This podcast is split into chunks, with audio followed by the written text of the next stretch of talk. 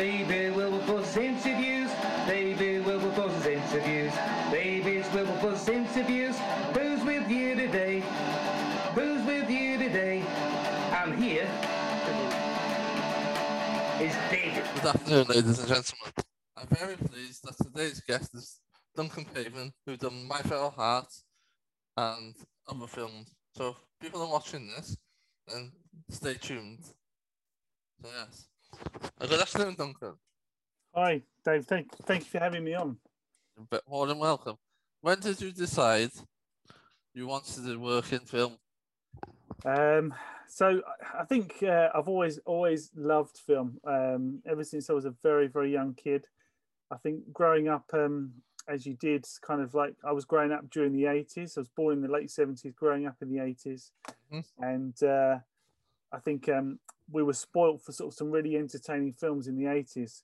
Yeah. Um, and also kind of like the birth of VHS, so home video and hmm you know so we started to watch i was about sort of some of my earliest memories watching um, videos and films was when i was a kid hmm um, and the first film i ever watched on vhs was indiana jones oh uh, my. raiders of the lost ark which was like one of my favorite i was watched it at a friend's house and you know he had a his dad worked for radio rental so he had like he was the first person we knew with a video player and um, I think I always loved movies growing up, but then I was probably about um, probably around about sort of 15, 16, and I started to watch films very, very differently. And then when I went to uh, college, I took a, a, a, GCSE in media studies.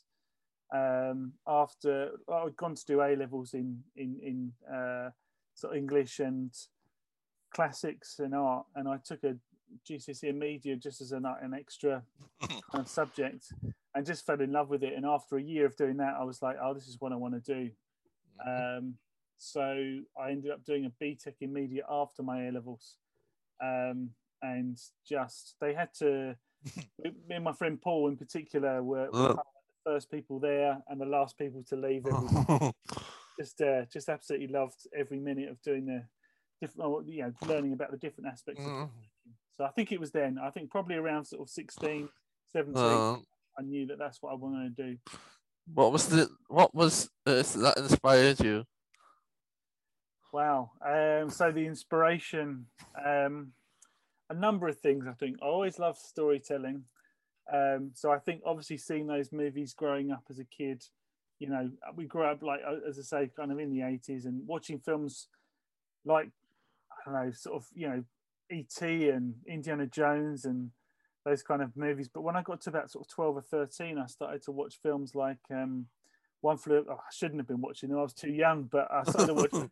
I started to watch films like uh, One Flew Over the Cuckoo's Nest and Deer Hunter and Alien and uh, you know films like that, which were probably like yeah, I was I was too young to probably well I was too young to be watching, but I loved them. Um, they kind of changed the way I sort of watch films and, and realized that films like One Flew Over the Cuckoo's Nest could be both uh, entertaining but incredibly powerful and, and about serious subjects and and, and they weren't all about kind of science fiction or explosions or adventure. They were about people as well.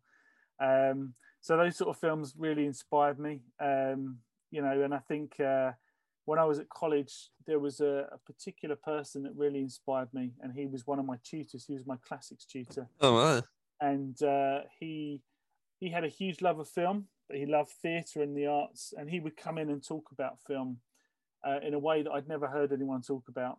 You know, he'd come in and talk about uh, films, like- well, the Hitchcock films such, such as Rope and uh, sort of Polanski films such as Knife in the Water, and and then he came in one day and he started talking about a film called Reservoir Dogs he'd seen, Yeah.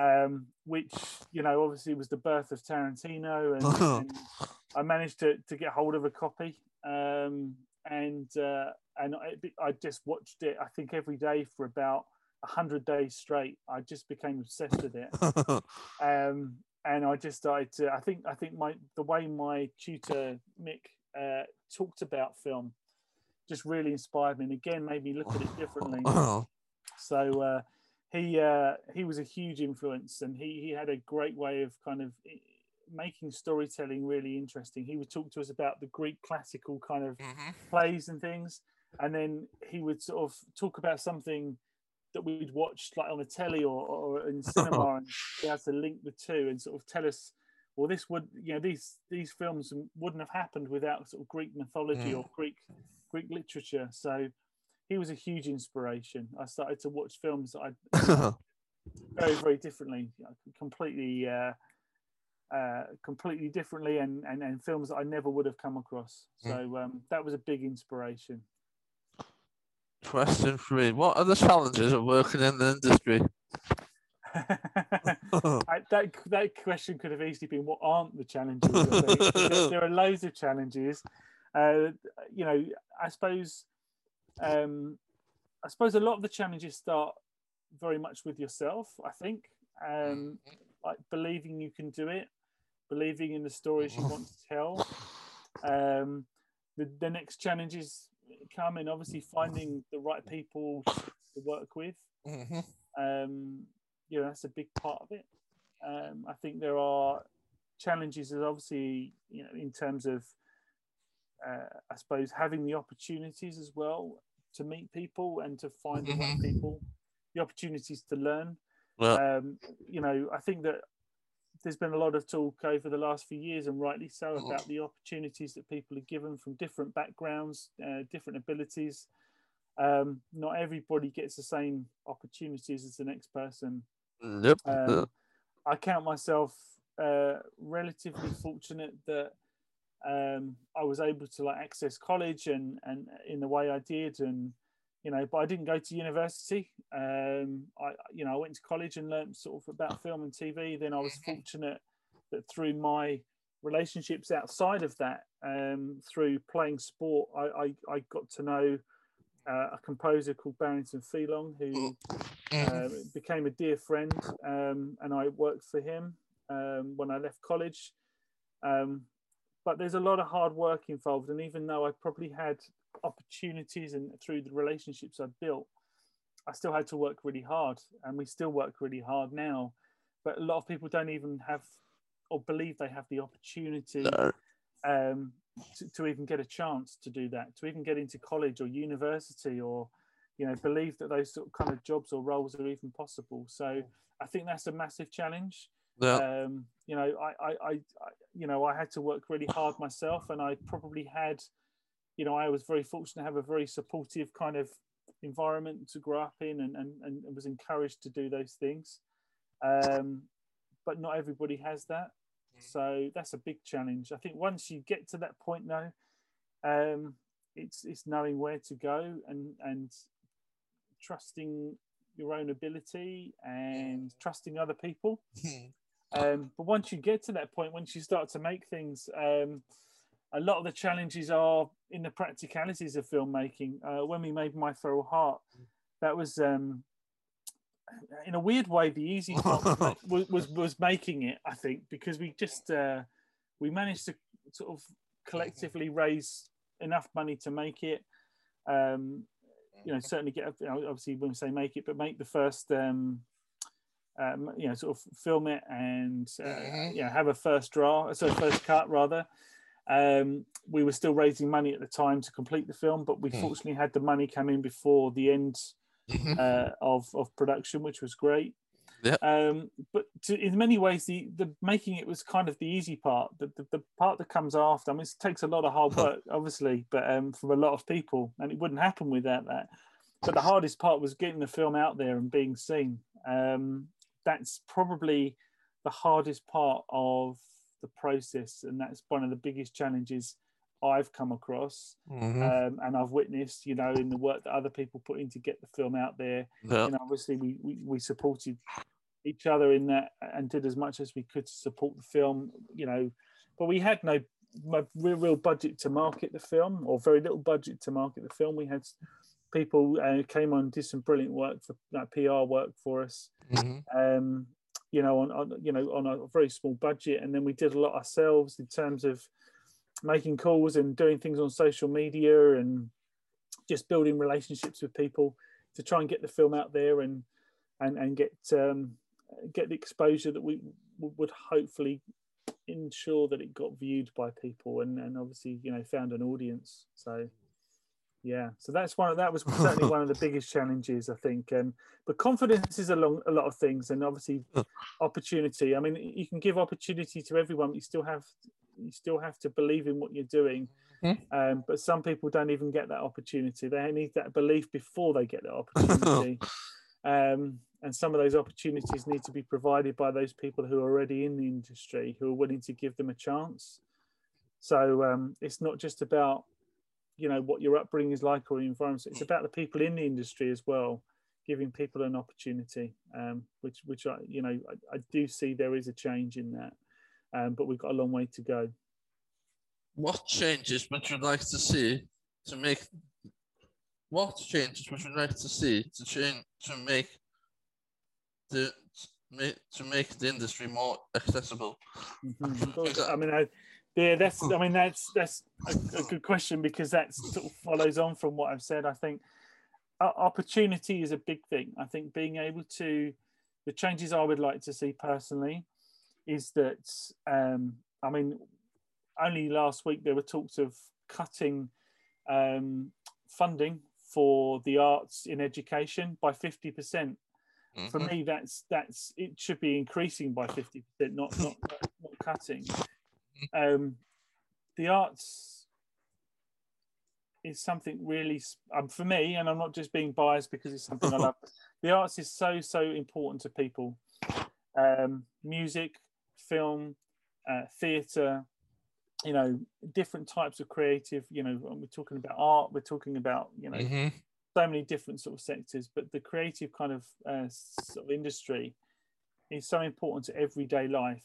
There are very few people who don't have a favorite band or very favorite film or a favorite, you know, kind of book or, you know, or, or don't have a favorite TV show. And I think that we all need entertainment, but we also need um, these creative sectors and industries Mm. because because it helps us sometimes you know when when we're feeling a certain way it can help uh, help you know give us hope it can help you know change the way we think it can help educate people and not everybody learns in the same way. Not everybody learns in a classroom. Not everybody learns by sort of doing uh, maths and, and, and english and learning spelling and things like that. Some people learn by doing things and being practical and creative. And some Mhm. people can learn the things that maybe others can academically by being creative. So what I'd love to see, the change I'd love to see is, is the arts and creative kind of industries being funded better in education for more opportunities to be creative within the industry for all for everybody. So there is more accessibility whether it's about people's disability whether it's about people's uh, culture um, you know whether the, you know about their race you know uh, or, or, or the you know their gender. I would love to see equal opportunities for everybody, for everybody to go into school or college and think, you know, when they see people doing certain jobs, to think, I can do that, you know, which I don't think everybody does. I don't think everybody goes into school thinking, I can be, you know, I can be an actor or I can be a director or I can be a musician. Um, aside from that, I don't think everybody goes into college or school thinking I can be a lawyer or I can No. be you know, I, I, I can be a, a- scientist or whatever, doctor. I think that, you know, what I'd like to see more universally is not just change in the industry, but change in how we educate and how we recognize people learn differently. And that's something that, you know, it's too late, you know, um, if, if we try and do that kind of after people have gone through education, things can be done. But what we need to do is look at how we, we're educating and how we're learning and how people, you know, I suppose the opportunities people have to learn in different ways, because there are, you know, there, I believe that everybody has something special about them that they can that they can achieve, um, and that they can find in their future, whether it is work or whether it is voluntary or whether it is, you Mhm. know, what in whatever way that they have. Um, I believe everybody has something that they they can find that they enjoy and can do for the rest of their life, um, and brings you know a sense of self worth and pride and, and enjoyment from. Mhm. Like, I- essentially, yeah, I wouldn't. I, I don't want to see cuts in the arts, and I certainly want to see more investment in the arts, but a better understanding for people to be better educated. I think um, in schools, but also for people to be get better educated in the industry as well to provide more opportunities. What you got planned for the future? Um, okay, so uh, lots. Hopefully, well, we have got lots planned, but um, hopefully, much, much more after that. So, um, this year, um, we well, I mean, we, we I'm due to obviously the, the the pandemic. We've we've had a couple of things kind of pushed back a bit. Yeah. We were due to shoot. Um, so I was I, I have written a, a project um, called The Other Side, which Jane, who directed My Feral Heart, was Yeah. uh, is, is directing. Um, we were due to shoot that over the last sort of year or so, but obviously with everything that's happened, we've pushed that back. So we hopefully are going to be shooting that next year. Um, and that's going to be produced by Wendy Griffin, who who um, you know is uh, currently sort of working on numerous projects herself. Jane's about to direct something else at the moment as well, so we're hoping to shoot that next year. Uh, this year now, um, I'm taking an earlier step into directing. Um, so I've written a short film, which I'm I'm going to be directing as well in June, end of June, um, with um, the brilliant Susanna Hamilton playing the lead role. Um, she's she's absolutely wonderful, um, and that's going to be produced by Karen Newman, who produced a film called um, Just Charlie. Um, and in well, later this year, uh, we are gearing up to shoot a feature film as well, which I'm also directing. Oh my. So, um, and that's called uh, The Hidden Kind. Uh, there's a little bit of, I suppose, a little bit of secrecy around that one, but we've already kind of secured funding for that and we've got cast in place. Um, but there'll be more sort of announcements sort of further along through the year. Um, so that's what we've got planned this year. Then hopefully the the other side um, will be shooting in Scotland and Oh. next year. Uh, and hopefully there's a couple of other projects we've got planned, um, which hopefully we'll be doing sort of towards the latter part of next year or the middle to the latter part of next year. So there's lots planned. Um, hopefully there's no more um, hiccups with with things along the way. Obviously, the pandemic's had a huge impact upon uh, everybody, um, and and in particular the arts. Um, I mean, theatre's had it even worse than film and TV. Um, you know, and and obviously music as well. But um, but the film industry has, has obviously uh, had to pause for a large part of it, and uh, with cinemas closed, opening again next week, which is good news. It's made it very difficult to um, to obviously move forward. Um, so hopefully, with, with the promising news about you know, about things sort of easing up, and we've obviously uh, people are vaccinated and uh, things getting a little bit safer, so um, people can start to sort of uh, we can start to make sort of more secure plans about when we're going to be sort of filming and and moving forward, which is good. yes, that's today's show. Thank you very much to Duncan for doing it for me today. You're welcome. So, You're welcome. And what- And I was gonna I was gonna turn the tables and ask you what what have you got planned next? What's what's next for you, David? I've got quite a few podcasts. I got a list of people I'm interviewing, Okay. which is Gig Buddies, Yourself, people from Media Club, and a friend of mine. So quite a lot coming up from the project side, Media Club, and other things with the film Okay. festival. So yes, that's a lot coming up for me as well. Excellent. And and um, and, and judging by your uh, your shirt, shirt you're wearing, you've got a Europa League final to watch as well. Yeah, I have. I'm a big United fan. I uh, I was at a Europa League final about eleven years Oh. ago with with, Oh. with my team Fulham. So uh, we managed to we managed to, to, to get there a few years ago. We didn't win it, but we, we got there. It was an amazing. oh yeah, experience. so So uh, yeah, so it's it's not that far away now, is it? The the final. 26th of May. Right. Okay. So Brilliant. everyone that's listening, listening to today's podcast, a big thank you to Duncan, and who turned the tables on me as well. So if anyone else would like to do it, I'd much appreciate it. Thank you very much to all. all. Have a good afternoon.